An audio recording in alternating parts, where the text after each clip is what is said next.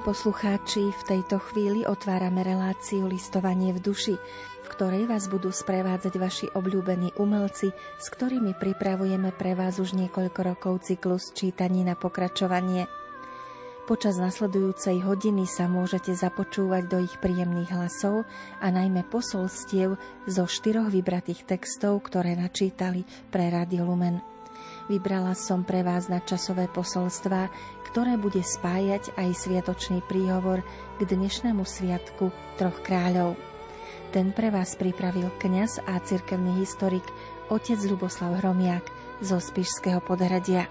Reláciu listovanie v duši pre vás okrem neho pripravili hudobná redaktorka Diana Rauchová, zvukový majster Matúš Brila a redaktorka Andrea Eliášová.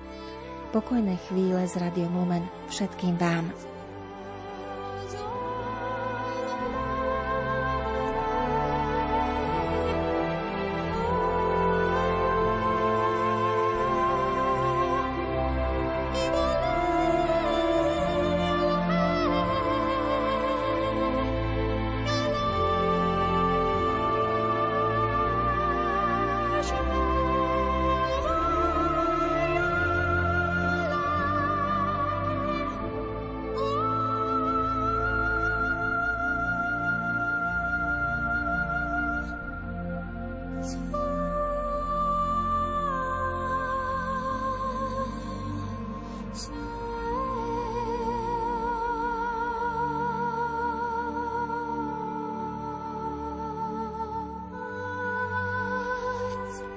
Sviatok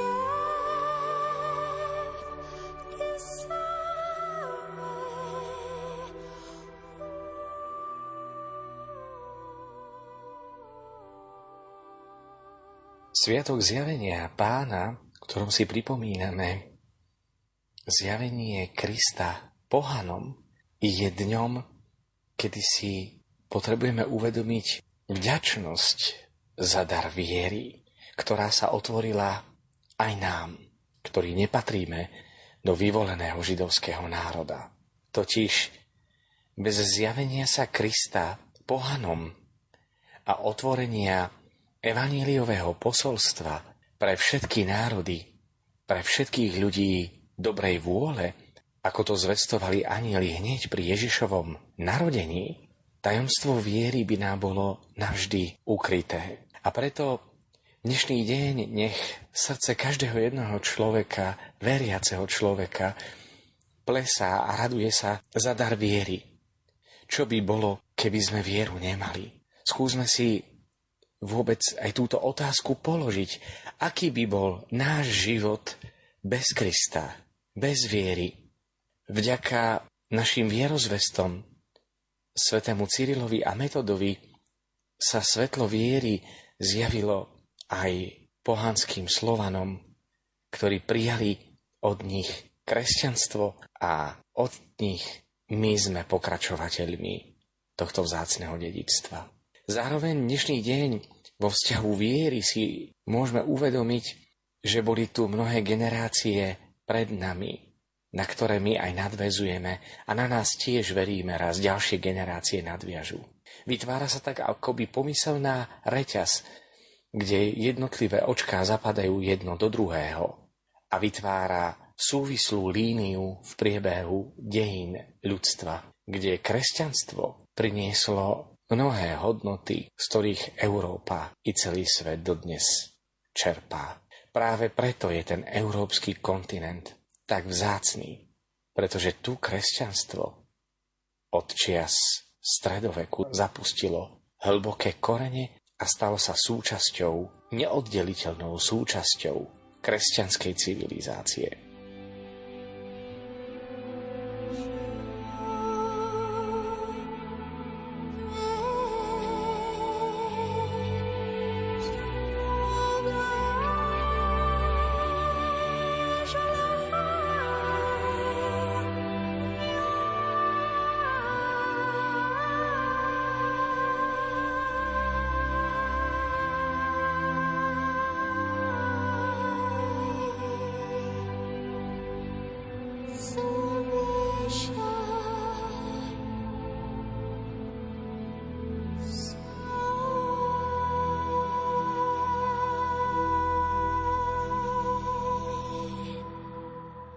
Milí poslucháči, hneď v úvode relácie sa vyberieme na miesto, kde sa začal odvíjať príbeh spásy ľudstva a kde putovali aj traja králi do Betlehema. Jeho návštevu pôsobivo opísal aj spisovateľ Ladislav Ťažký. V čítaniach na pokračovanie sme jeho knihu Očami putnika odpremierovali pred niekoľkými rokmi a ohlas zaznamenala aj jej repríza.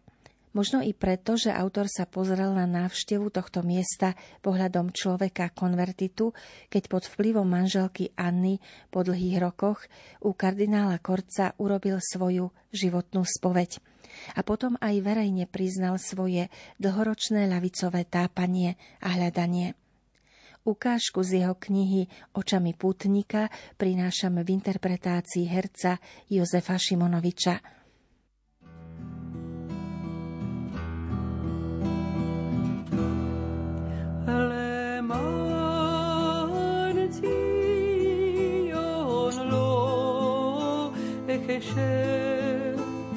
Hello.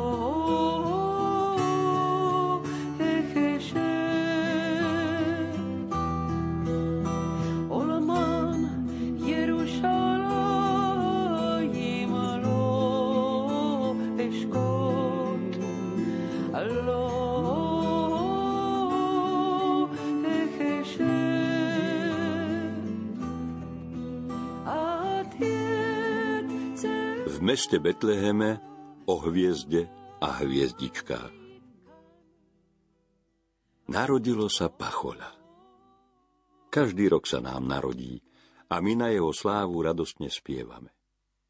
Pachola rýchlo vyrastie, za 3-4 mesiace od Vianoc do Veľkej noci dospeje do 33 rokov a dovtedy presvedčí svet, že je synom Božím a tí, ktorí mu neuveria a vidia v ňom rúhača a židovského kráľa, dajú ho zbičovať a ukrižovať. Rok čo rok, keď sa nám ľuďom narodí Ježiš Kristus, máme tie najrôznejšie predstavy o mieste, čase a historickej situácii, teda o historickom čase a podmienkach, v ktorých prišiel na svet.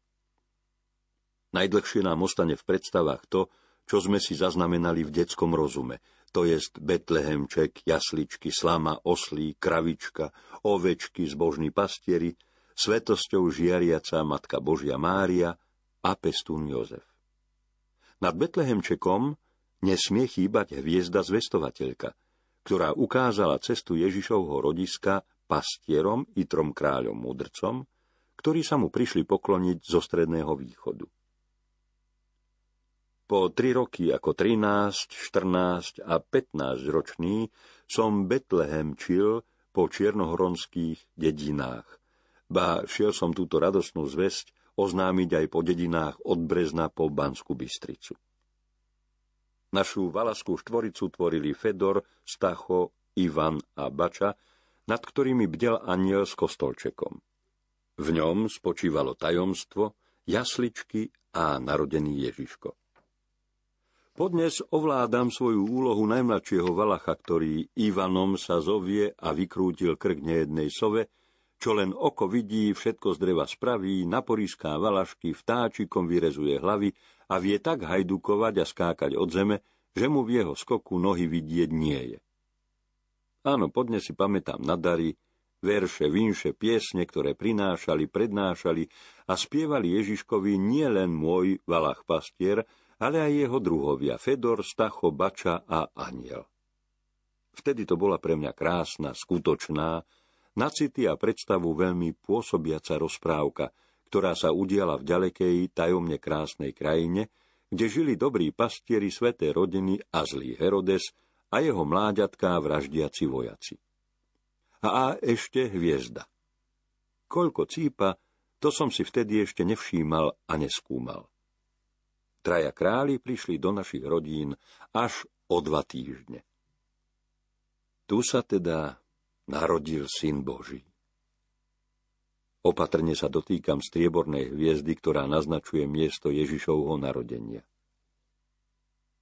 Prišiel deň, a ten deň nebol zimný, ale veľmi horúci, keď som nesnívajúc, skutočne vošiel do mesta Betlehema, mesta kamenného, obkoleseného kopcovitou púšťou, obývaného beduínmi, kočovnými nomádmi, pastiermi, tak veľmi podobnými tým, ktorí ako prví uvideli hviezdu, dali sa ňou viesť, aby sa opäť, ako prví z pozemšťanov, poklonili a privítali Syna Božieho na zemi. Nechce sa mi veriť, že toto je ten Betlehem, mesto mojich snov, že toto sú tie dve jaskyne, v ktorých bývali pastieri. Tí pastieri, ktorí keď uvideli hviezdu, išli tou cestou, ktorou zhruba aj ja prechádzam. Moje nohy stúpajú po tej istej zemi, že idem isto iste aspoň tým smerom, ktorým sa uberali pastieri za hviezdou do Betlehema, do jaskinky, v ktorej našli dieťa v plienkach povinuté a v jasličkách na slame ležiace. Vystupujem z autobusu na priestrannom betlehemskom námestí, rozhliadam sa, v duchu sa pýtam, kde tu v kamenných bazilikách nájdem jaskyňu maštaľ. Pochybujem, či sa splnia moje detské predstavy o mieste narodenia Ježiša Krista. Pevné múry, vedľa ktorých kráčame k bazilike narodenia, sú múry prvého kostola v Betleheme a veľmi pripomínajú múry pevnosti. Nečudo veď koľkokrát bol zborený a znova postavený. K jaskyni narodenia treba prejsť cez Justiánovú baziliku, ktorá je síce majestátna, tvrdá, ale chudobno prázdna, zaplnená štvorradím ozdobných stĺpov. Aj vchod do jaskyne narodenia je skromný a na dnešné návštevy tesný. Jaskyňa môže prijať naraz len obmedzený počet návštevníkov. Ale toto všetko je vedľajšie oproti skutočnosti, že pútnik konečne stojí na mieste, kde prišiel na svet človek Boh, ktorý prebudil svet a skôr, ako po smrti vystúpil na nebesia, vstúpil ľudstvu do svedomia ako človek, ktorý pochopil ľudstvo a ľudstvo jeho. Myslím značnú časť ľudstva, ktorá vyznáva jeho, ktorá sa stala kresťanmi. Tu teda sa narodil Syn Boží, ktorý žil medzi ľuďmi ako človek a urobil zázraky. Do ľudských duší zasial a v ich živote zdôraznil, vyzdvihol fenomén lásky, spravodlivosti, rovnosti pred Bohom, schopnosť odpúšťania a túžby po pokoji. Jeho učenie bolo i podnes je pre ľudstvo hviezdou, za ktorou ubiedené ide, ako išli pastieri k jaskyni, v ktorej sa nachádzam. Opatrne sa dotýkam striebornej hviezdy, ktorá naznačuje miesto Ježišovho narodenia. Dlaň pravej ruky prikladám na jej stred a prsty vkladám do nej ako neveriaci Tomáš do Kristovej rany na boku. Chvíľu zotrvám v spojení s chladným kovom, aby som uveril, že je to skutočnosť a nie prelud. A celú svoju mysel, celého svojho ducha sústredujem na neho, na tú chvíľku, keď mal podobu toho najkrajšieho, čo človek na svete môže mať. Podobu nevinného dieťaťa. Toto spojenie trvá len chvíľku. Treba urobiť miesto, aby sa hviezdy mohli dotknúť ďalší pútnici, ktorí sem prichádzajú na miesto pastierov, múdrcov, kráľov z celého sveta. Milióny prstov sa dotýkajú striebornej hviezdy. Milióny srdc sú dojaté a vďačné za túto chvíľku. Ježiš Kristus prišiel na svet medzi svetskú chudobu v lone Matky Zeme, v jaskyni, ale pod znamením hviezdy v žiare svetla. On sám zažiaril na zemi ako hviezdy na oblohe. Sám sa stal a zostal ľudskou hviezdou stálicou. Aj v dobe atómových a vodíkových žiar svieti ľudstvu na ceste do neznáma, do väčšnosti, o ktorej má každý človek iné predstavy a túžby. Možno očia z betlehemskej hviezdy, tej pastierskej, mnohí ľudia túžili zažiariť byť hviezdou medzi svojimi ľudskými druhmi, byť uctievaný, byť niečím viac, než sú ostatní. Zaujímavé však je, že hviezdami neboli mudrci, proroci, filozofi, tí boli len veľkí duchovia. Hviezdy a hviezdičky sa začali objavovať a trblietať najmä na umeleckom nebi. Mnohí umelci, aby sa čo len na chvíľku zjavili na umeleckom nebi, boli a aj dnes sú ochotní urobiť čokoľvek za minútkovú slávu, vzrušenie zvýšený záujem za hviezdou zo zlata, ktorá v skutočnosti je iba pozlátka. Je dočasná. Dokonca boli a sú ochotní nebyť ani sami sebou. Vzdať sa hamby, obnažiť svoje telo do nechutných detajlov, zapredať svoju dušu a interpretačný talent dráždidlám, ukážkam zloby, vzdať sa ľudskosti. To sú však hviezdy v momente zrodu síce jasne žiariace, ale predsa len bolidy. Hviezdy padajúce, s rachotom sa rútiace do zabudnutia alebo zhnusenia. Ale sú aj hviezdy, ktoré vznikli z odlesku či lúčatej betlehemskej, ktoré svietia na slávu lásky, ľudského dobra, krásy, nádeje a viery v spravodlivosť. To sú hviezdy skutočného umenia a literatúry. Tie si ľudstvo očistuje z blata, do ktorého boli zašliapané, odsúdené na zabudnutie. Nimi si svietilo na cestu v časoch temných, ich jas ich hrial v dobách ľadových, v ktorých od chladu hynula ľudská duša a umrela túžba. Zrodenie, objavenie sa tejto umeleckej, filozofickej, vedeckej, politickej a literárnej supernovy Našťastie ľudstvo zaznamená, objaví, aj keby žiarila za tými najhustejšími a najtmavšími mrakmi politického temna. Každej takejto supernove príde jej čas, keď ľudstvo pri nej morálne pookreje, keď si naplní ducha jej dobrom, jej múdrosťou, obšťastnené jej krásou kultúrne, umelecké, mysliteľské, politické a morálne supernovy vznikli a vznikajú z duševného a tvorivého bohatstva ľudstva a za posledných 2000 rokov najmä z morálnych, učiteľských a božských hodnôt toho, ktorý na svet prišiel ako dieťa Márie v jaskyni v jej domovskom meste Betleheme. Práve tu, v božskom meste Betleheme, v ktorom sú len skromné znaky alebo označenia príchodu Ježiša Krista na zem, ani ten jeden jediný znak sa nenachádza v kráľovskom paláci, ale v kamennej jaskyni, nad ktorou zažiarila jeho zvestujúca hviezda. Tých, čo išli za svetlom tej hviezdy, čakalo v živote len utrpenie. A predsa ho nasledovali. Koľko tisíc chlapcov a dievčat sa vo svete hlási za kňazov, rádové sestry, aby nasledovali Ježiša Krista. Aby jeho posolstvo zavádzali do každodenného života. Aby milióny veriacich vzdelávali v kresťanskej viere. Tí mladí kňazi, ktorí majú to šťastie, že si mohli osvojiť jeho učenie a pripravovať sa na kňazské povolanie priamo v Ježišovom rodisku a denne sa dotýkať miesta, kde sa narodil, patria medzi vyvolených. Jedného takého vyvoleného som stretol v Betleheme hneď po výsviacke. Bol to najčerstvejší slovenský kňaz, ktorého pútnici z vlasti obstali ako včeli matku. Úsmevy, stisk rúk, prijímanie jeho primičného požehnania, radosť, žičlivosť, zadosť učinenie, uspokojenia vďaka, že naši slovenskí kňazi majú možnosť učiť sa a spoznávať dielo majstra v jeho rodisku v meste Betleheme. V tej chvíli nebolo Slováka, pútnika, ktorý by nebol zaslzil. Nepocítil zvláštnu úľavu a skromnú píchu na svojho slovenského chlapca, na svojho práve vysveteného kňaza.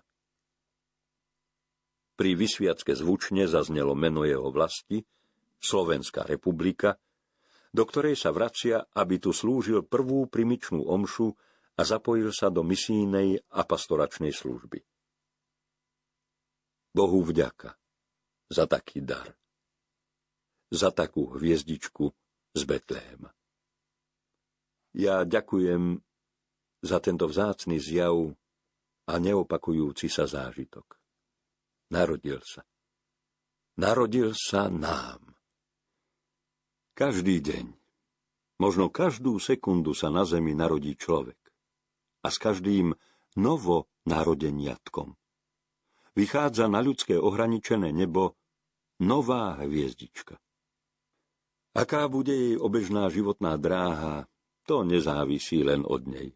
Pôsobia na ňu nepoznané, neviditeľné, nerazy ťažko zbadateľné, od nej nezávislé zákony. Nad každou novo zjavenou ľudskou hviezdičkou, aj nad tou, ktoré nedovolia zažiariť, lebo ju zabili skôr, ako sa mohla narodiť, zaplesá srdce človeka, ale nad každou padlou a padajúcou hviezdou rútiacou sa do záhuby, do temnú od ducha a jeho zvrátenosti, nemorálnosti a zločinu, a to tiež často nie vlastnou vinou, srdce človeka musí zaplakať. Ale dnes tu v Betleheme sa teším, lebo sa dotýka miesta, na ktorom sa narodil Kristus Pán. Preto veselme sa nielen v deň sviatočný, vianočný, ale každý, aj všedný deň napriek tomu, že nás zavaluje záľaha bôľu a smútku sveta. Života čistého, rodu kráľovského, narodil, narodil sa nám.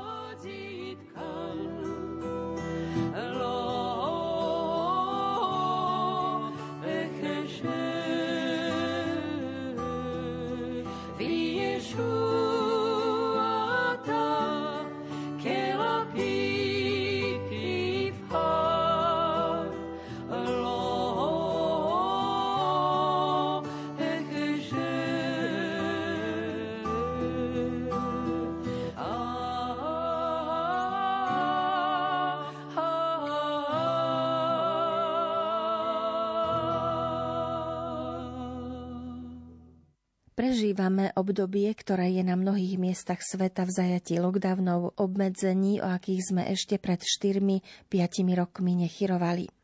Pandémia nás vystavuje aj otázkam o ľudskej dôstojnosti, o slobode, rozličnému balansovaniu, neraz stápaniu medzi pravdou a mýtmi. Kristus prišiel na svet, aby nám daroval slobodu Božích detí. Vieme, koľkokrát v dejinách už bola vystavená opľutiu či manipulácii. Je krehká. Hovorí o tom aj nasledujúca ukážka, ktorú som vybrala od autora Konstantina Paustovského. Poviedku Snehové čapice z jeho knihy Túlavé roky pred niekoľkými rokmi v našich čítaniach na pokračovanie bravúrne stvárnil Štefan Bučko. Majstrovsky vypointovaný text, ktorý je spomienkou na talentovaného a šikanovaného autora Bulgakova, nezaprie kandidáta na Nobelovú cenu za literatúru ruského autora, ktorý bol na túto cenu nominovaný v roku 1965. Spomeňme, že jeho knihy rada prekladala popredná slovenská prekladateľka Ružena Dvořáková Žiaranová. Bol nielen spisovateľom, ale aj novinárom, dramatikom, publicistom a autorom detských kníh. Zomrel v Moskve v roku 1968 vo veku 76 rokov. Nasledujúca ukážka z jeho tvorby prináša aj dnes vážne podnety na premýšľanie o tom, aká krehká je hranica medzi slobodou a neslobodou a o tom, že vnútorná sloboda – nemá hraníc. Do srdca človeka ju totiž vložil sám Boh ako hlas svedomia.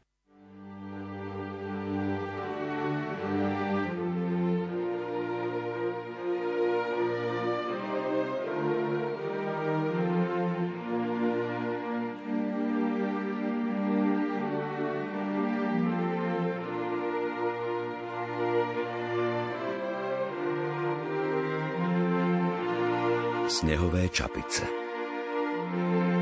Jedného tichého zasneženého dňa už na prediarii zavítal ku mne do Puškina Bulgakov. Písal práve román Biela garda a kvôli jednej kapitole si musel nevyhnutne obzrieť snehové čapice, tie malé záveje snehu, čo sa za dlhú zimu nahromadia na strechách, plotoch a hrubých konároch. Celý deň sa potuloval po Puškine, v ten rok ako vymretom, Dlho postával, díval sa, zababušený do starého, vyplznutého kožucha. Vysoký, chudý, smutný, s pozornými, sivými očami. Výborne, vravel. Práve toto potrebujem. V týchto čapiciach ako by sa sústredilo všetko zimné ticho. Dekadent, vyjadril sa o Bulgakovovi Zuzenko. Ale zrejme čertovsky nadaný.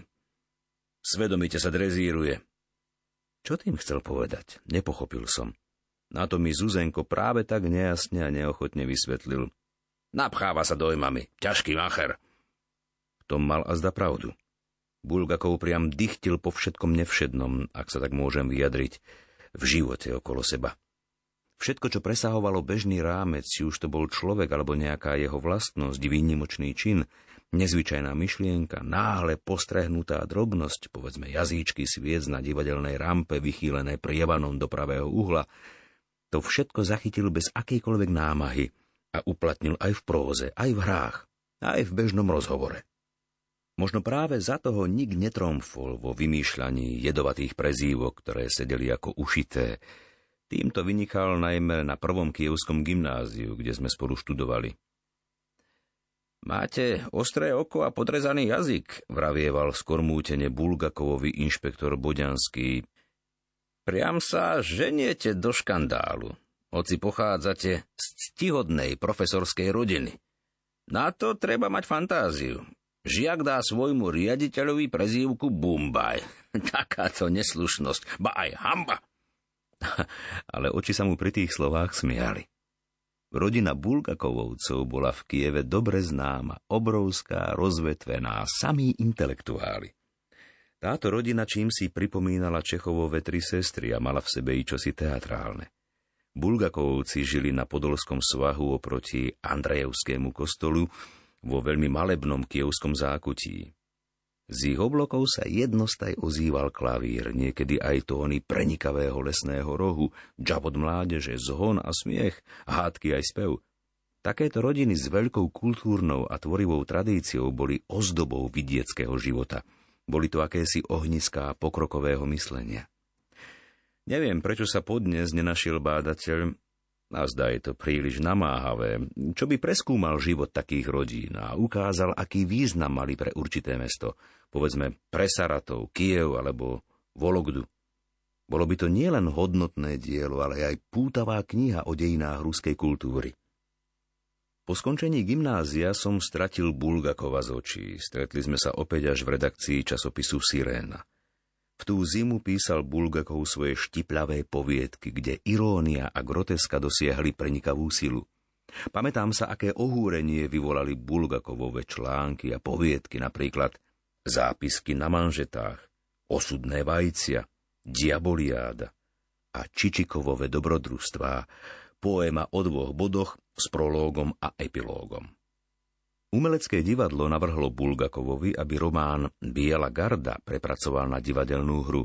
Bulgakov privolil. Tak vznikli Dni Turbinovcov. Skvelá hra, ktorá prešla mnohými skúškami, mnohými úskaliami, prežila mnoho zákazov, ale všetkých uchvátila umeleckosťou a dramatickou silou. Pri jej inscenácii sa stali mnohé groteskné, skoro neuveriteľné príhody – Hofmaniáda sprevádzala Bulgakova po celý život. Nebola náhoda, že práve Gogol bol jeho obľúbeným spisovateľom. Ale nie ten oficiálne vysvetľovaný Gogol, ktorého sme si priniesli do života z gymnaziálnych lavíc, ale ten neskrotný fantasta, čo desil ľudí svojim nadšením, sardonickým smiechom, inokedy za s fantastickou obrazotvornosťou, od ktorej chladne človeku krv v žilách. Gogol akoby vždy stál v úzadí za čitateľmi aj za hrdinami a hľadel im uprene na chrbát. A všetci sa obzerajú, boja sa jeho prenikavého pohľadu, ale keď sa obzrú, zrazu z úľavou zbadajú v Gogolových očiach slzy uchvátenia čím si takým nádherným, ako je trblietavé talianské nebo nad Rímom alebo šialený cval ruskej trojky po stepi, zarastenej kaviľom. Bulgakov mal zvláštny, ťažký osud. Mchat hral len jeho staré hry. Novú hru Molière po siedmých predstaveniach zakázali. Jeho prózu prestali uverejňovať. Veľmi tým trpel, trápil sa. Napokon to nevydržal a napísal list Stalinovi, plný vznešenej dôstojnosti. V tomto liste sa domáhali jediného posvetného práva spisovateľa, práva uverejňovať svoje diela – a tak byť v styku s národom a môcť mu slúžiť zo všetkých síl svojej bytosti. Odpoveď nedostal. Bulgakov trpel núdou. Nemohol udržať na úzde svoje spisovateľské nadanie, nemohol vyhodiť na smetisko svoju fantáziu. Pre spisovateľa, ktorý píše, niet a ani nemôže byť krutejšieho trestu. Bol zbavený možnosti uverejňovať a tak vymýšľal pre svojich priateľov zvláštne poviedky, smutné aj žartovné. Rozprával ich doma pri čaji. Žiaľ, len nepatrná časť týchto poviedok sa uchovala. Na väčšinu z nich sa zabudlo. Alebo, ak sa mám vyjadriť staromódne, utonuli v léte. V detstve som si veľmi jasne predstavoval túto léte, malú podzemnú rieku s čiernou vodou, do ktorej sa veľmi dlho, no nenávratne ponárali všelijaké predmety, ľudia, ba aj ľudské hlasy, a ani čo by v nej uhasínali. Pamätám sa na jednu takú poviedku. Bulgakov deň čo deň píše Stalinovi dlhánske záhadné listy a podpisuje sa Tarzan. Stalin sa za každým začuduje, ba trochu sa aj zľakne. Je zvedavý ako všetci ľudia a žiada Beriu, aby i hneď vypátral autora týchto listov a doviedol ho k nemu. Stalin sa zlostí. V policajnom aparáte máte kopu darmužráčov a nie ste schopní dolapiť jedného ničovníka. Napokon Bulgakova zatkli a priviedli do Kremľa. Stalin si ho pozorne, ba s náznakom sympatie premeriava, fajčí fajku a nenáhlivo sa spýtuje – to vy mi vypisujete tie listy? Áno, ja, Josif Vysarionovič. Mlčanie. A prečo sa spýtujete, Josif Vysarionovič, vraví znepokojený Bulgakov. Len tak. Píšete celkom zaujímavo. Mlčanie. Tak, vy ste teda ten Bulgakov? Áno, ja som to, Josif Vysarionovič. Prečo máte poplátané nohavice a deravé topánky? Oj, to nie je dobré. Naskrze nie. Už zárobky nie sú bohviaké, Josif Vysarionovič. Stalin sa obrátil k ľudovému komisárovi zásobovania. Čo tu sedíš a vypliešťaš oči? Nemôžeš obliecť človeka? Kradnúť na to by vás bolo, ale zaobliecť jedného spisovateľa to nie. Čo si zbledol? Máš strach? I hneď mu prideliť oblek. Gabardénovi. A ty čo sedíš? Fúzy si vykrúcaš. Pozrime ho, aké má parádne čižmy. Vyzuj ich, ale už a daj tomuto. Všetko ti treba rozkázať, sám na nič neprídeš. A takto Bulgakov vyobliekaný, obutý, nasýtený, Začína chodievať do Kremľa a medzi ním a Stalinom sa vyvinie nečakané priateľstvo. Stalin sa zavše rozclivie a v takých chvíľach sa Bulgakovo vyponosuje. Chápeš, Miša, všetci vytrubujú, aký som génius. Génius. Ale človek si nemá ani s kým koňaku vypiť. Takto postupne črta za črtou Zrnko po zrnku vytvára Bulgakov Stalinov portrét. A vďaka hĺbke a dobrote Bulgakovovho talentu aj tento portrét je ľudský, iba do istej miery sympatický. Nevdojak zabúdame, že Bulgakov rozpráva o človeku, ktorý mu spôsobil toľko utrpenia.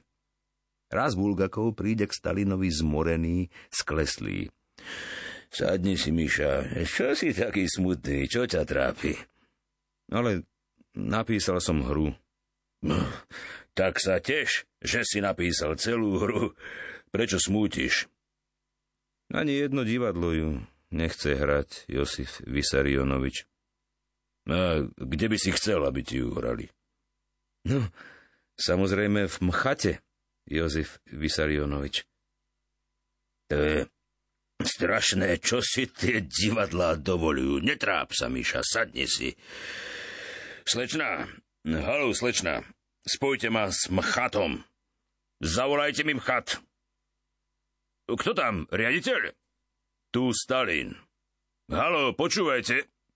Stalin sa pajedí a tu ho fúka do slúchadla. Akí chumaj sedia v tej centrále. Večne im ten telefón rapluje. Slečna, spojte ma ešte raz. Počúvajte, neskladajte tu Stalin! Neskladajte!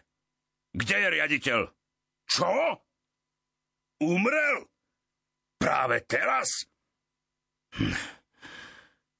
No len si predstav, aké slabé nervy majú dnes ľudia.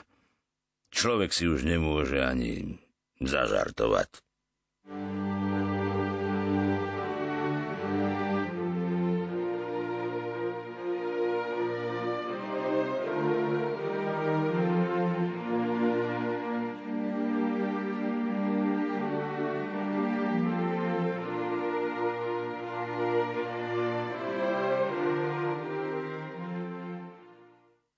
Asi budete súhlasiť, ak poviem, že pandémia zasiahla do rodín mnohorako.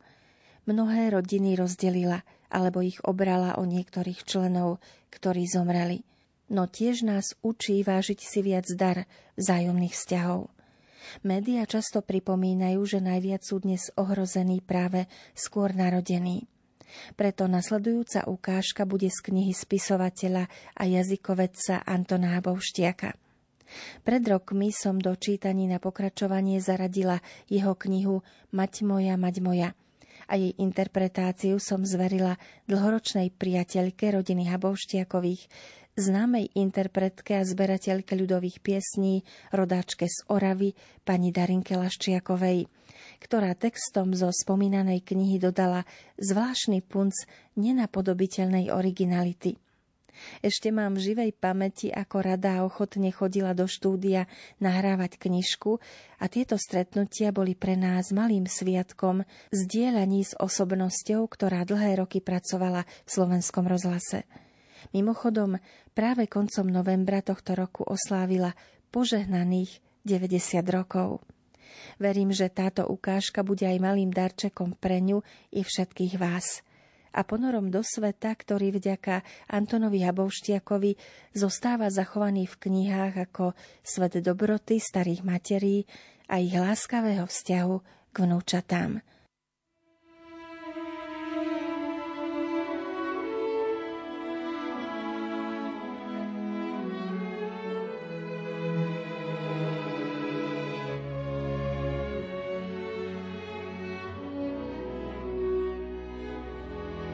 Nám, vnúčencom, stará mať kadečo odpustila. Skôr ako iný prižmúrila oko nad našimi nepristojnosťami i kúpila zavše aj cukríky, ktorých bolo v rokoch nášho detstva poriedko.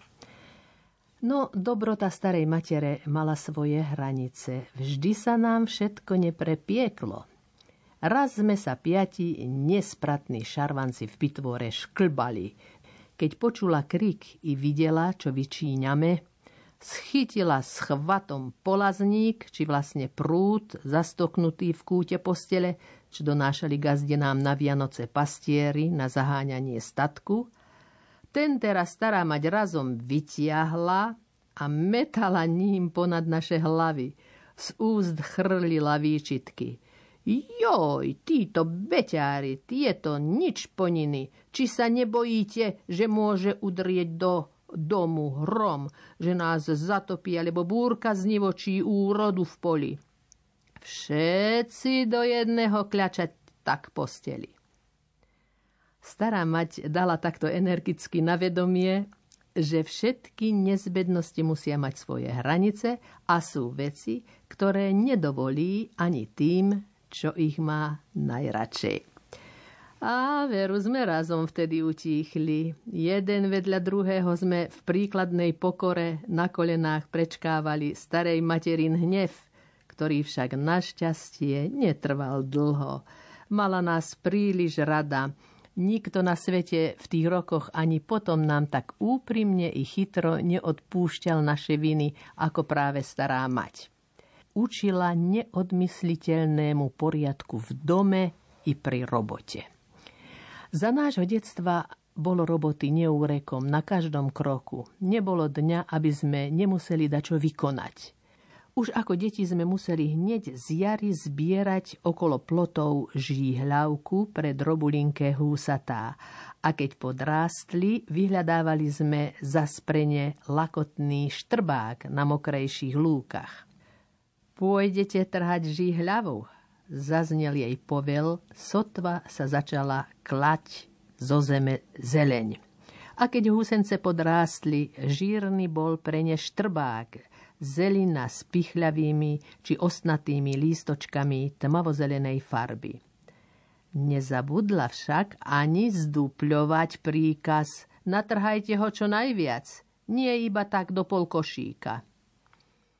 V lete sa chodievalo na trávu pre kravy, od ktorej mali dojnice odjak živa viac mlieka ako z inej potravy. Cez leto sme pásavali ďalej od dediny husy, neraz aj kravy a voly, najmä v jamách pod horou. Práve tam sa statok akoby najlepšie cítil. Iste aj preto, že tichšieho miesta v chotári nebolo ako práve tam.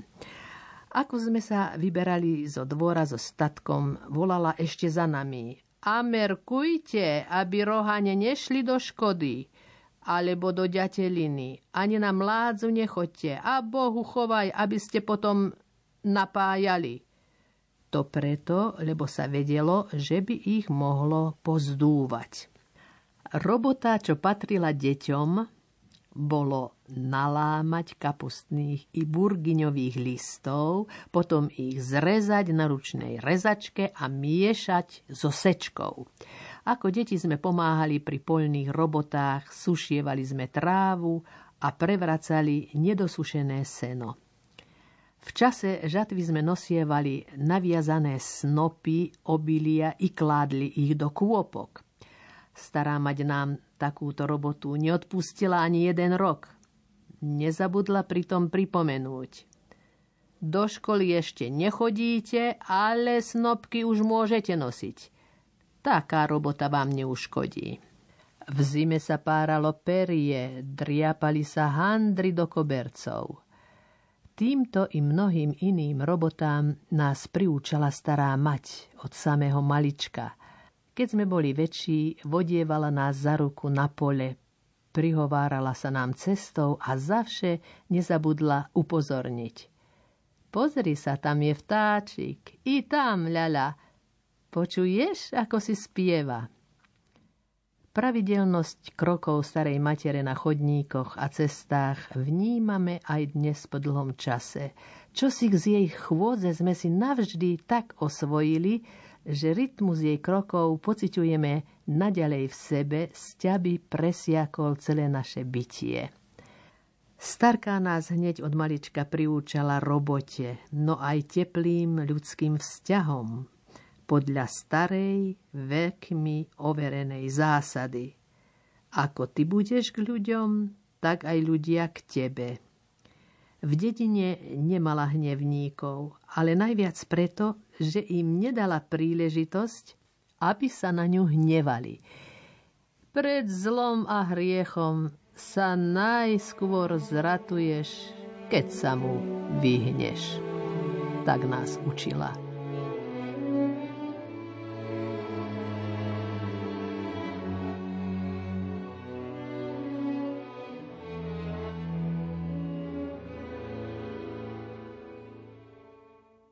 Výber z literárnych ukážok završíme úrivkom z knihy Anselma Greena Svetý Benedikt z Nursie.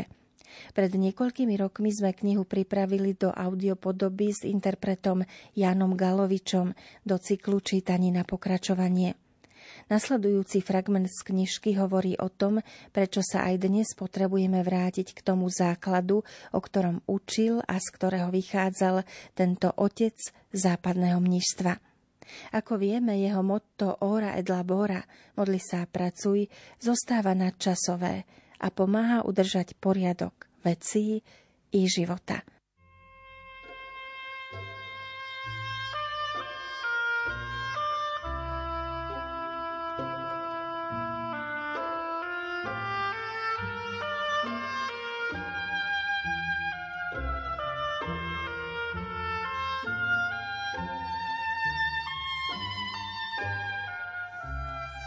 Umenie zdravého života.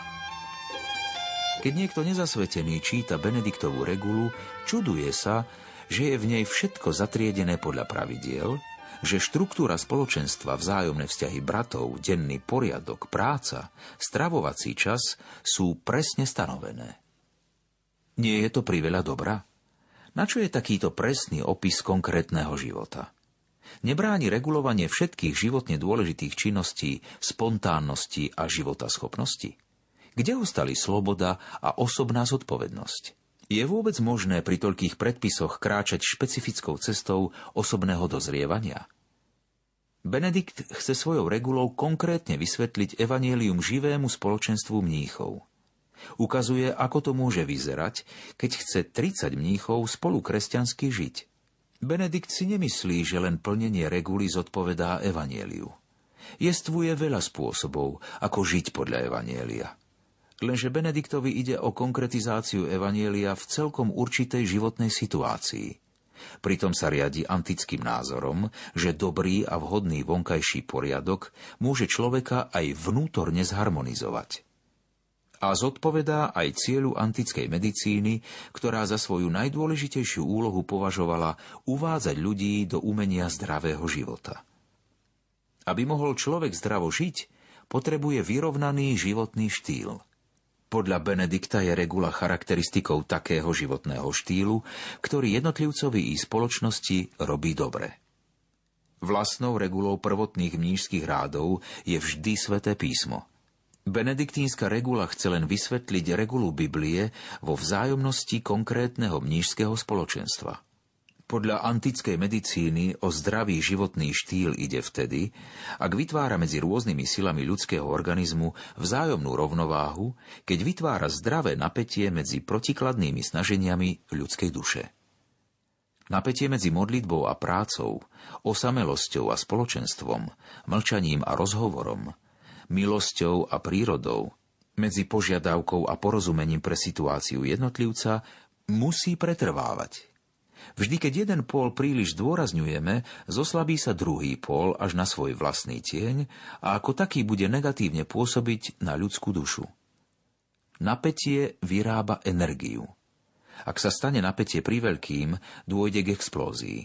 Ak zostáva napätie prislabé, život sa stáva plitkým a povrchným.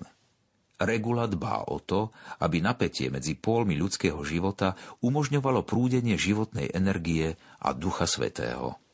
Istý medik tvrdil, že denný program, ktorý vypracoval Benedikt pre mníchov, zodpovedá prirodzenému biorytmu človeka. To svedčí o tom, že Benediktovi nejde o vonkajšie normy, ale o primeraný život, o takú kultúru života, ktorá liečivo pôsobí na všetky sféry človeka. Podľa antickej medicíny jestvuje šesť okruhov pravidiel, ktoré treba rešpektovať. Po prvé svetlo a vzduch, po druhé nápoj a jedlo, po tretie pohyb a pokoj, po štvrté spánok a bdenie, po piate oddelovanie a odstraňovanie a po šieste afekty duše, emócie a vášne. Benedikt vo svojej regule berie ohľad na týchto šesť oblastí. Celý život má byť usporiadaný tak, aby to zodpovedalo ľudskej podstate. Dnes by sme chceli pre nás iný program, než aký je v Benediktovej regule. Benedikt by proti tomu nič nenamietal, ale je presvedčený o tom, že bez zmysluplnej štrukturalizácie života a bez zdravej kultúry života nie je možné ani duševné, ani telesné zdravie. Aj v súčasnej spoločnosti Benedikt nachádza mnohých svojich prívržencov – rastie presvedčenie o tom, že umenie zdravého života je pre blaho ľudstva bezpodmienečne nutné. Benedikt neprišiel s nejakou teóriou, aká by mala byť vzájomnosť či spolužitie medzi rôznymi kultúrami. Svojich mníchov vedie na každodennú cestu sebavýchovy, ktorá k zdarnej vzájomnosti nevedie bez konfliktov. No práve táto konkrétna cesta života v spoločenstve by sa mohla stať pre náš svet znamením nádeje, že mnohé kultúry a národy sa v miery môžu spoločne rozvíjať, že si vo vzájomnej úcte môžu jeden druhého veľmi vážiť a tak sa vzájomne obdarúvať bohatstvom, ktoré Boh vložil do každého človeka, do každej kultúry a do každého náboženstva.